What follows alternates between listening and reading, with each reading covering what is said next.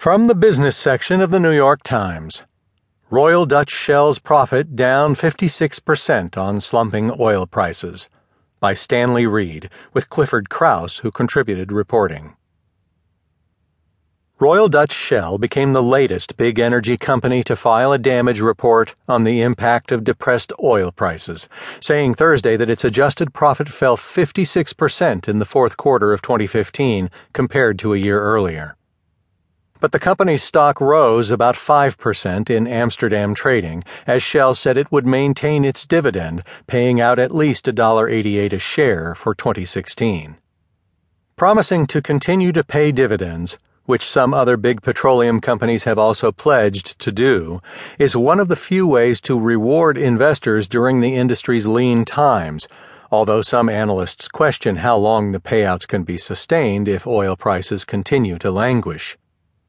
Shell said earnings adjusted for inventory changes were $1.8 billion, down sharply from $4.2 billion in the comparable period of 2014. For all of 2015, its earnings fell 80% to $3.84 billion, compared with $19 billion in 2014. On a conference call with reporters Thursday, Ben Van Beurden, Shell's chief executive, said that the pending acquisition of the British oil and gas producer BG Group, which is expected to be completed in a few weeks, would be an opportunity to further streamline Shell's operations as it adapts to the changing energy industry.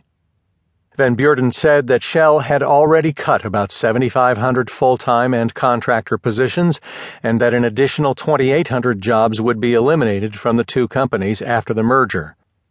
He also promised impactful decisions on matters like capital spending.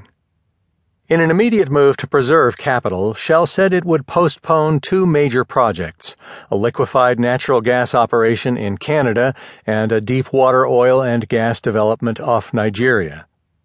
We are making substantial changes in the company, Van Beurden said, as we refocus Shell and respond to lower oil prices. Shell's diminished earnings came as ConocoPhillips the third largest U.S. oil company, announced that it was slashing its dividend by two thirds and that it posted a $3.5 billion loss in the fourth quarter, compared with a net loss of $39 million the year before. ConocoPhillips is the largest U.S. oil company so far to cut its dividend, in another sign of extreme stress, which has already led to scores of bankruptcies of smaller companies. Low prices for oil and natural gas were responsible for a drop in ConocoPhillips revenues of 42% to $6.8 billion. The company also wrote down the value of its oil properties and exploration assets by $2.2 billion. While we don't know how far commodity prices will fall or the duration of the downturn, said Ryan Lance, ConocoPhillips chief executive in a statement, we believe it's prudent to plan for lower prices for a longer period of time. Chevron last week reported its first quarterly loss since 2002. BP on Tuesday reported a $3.3 billion fourth quarter loss. ExxonMobil on that same day said that its profit for the quarter had declined 58%.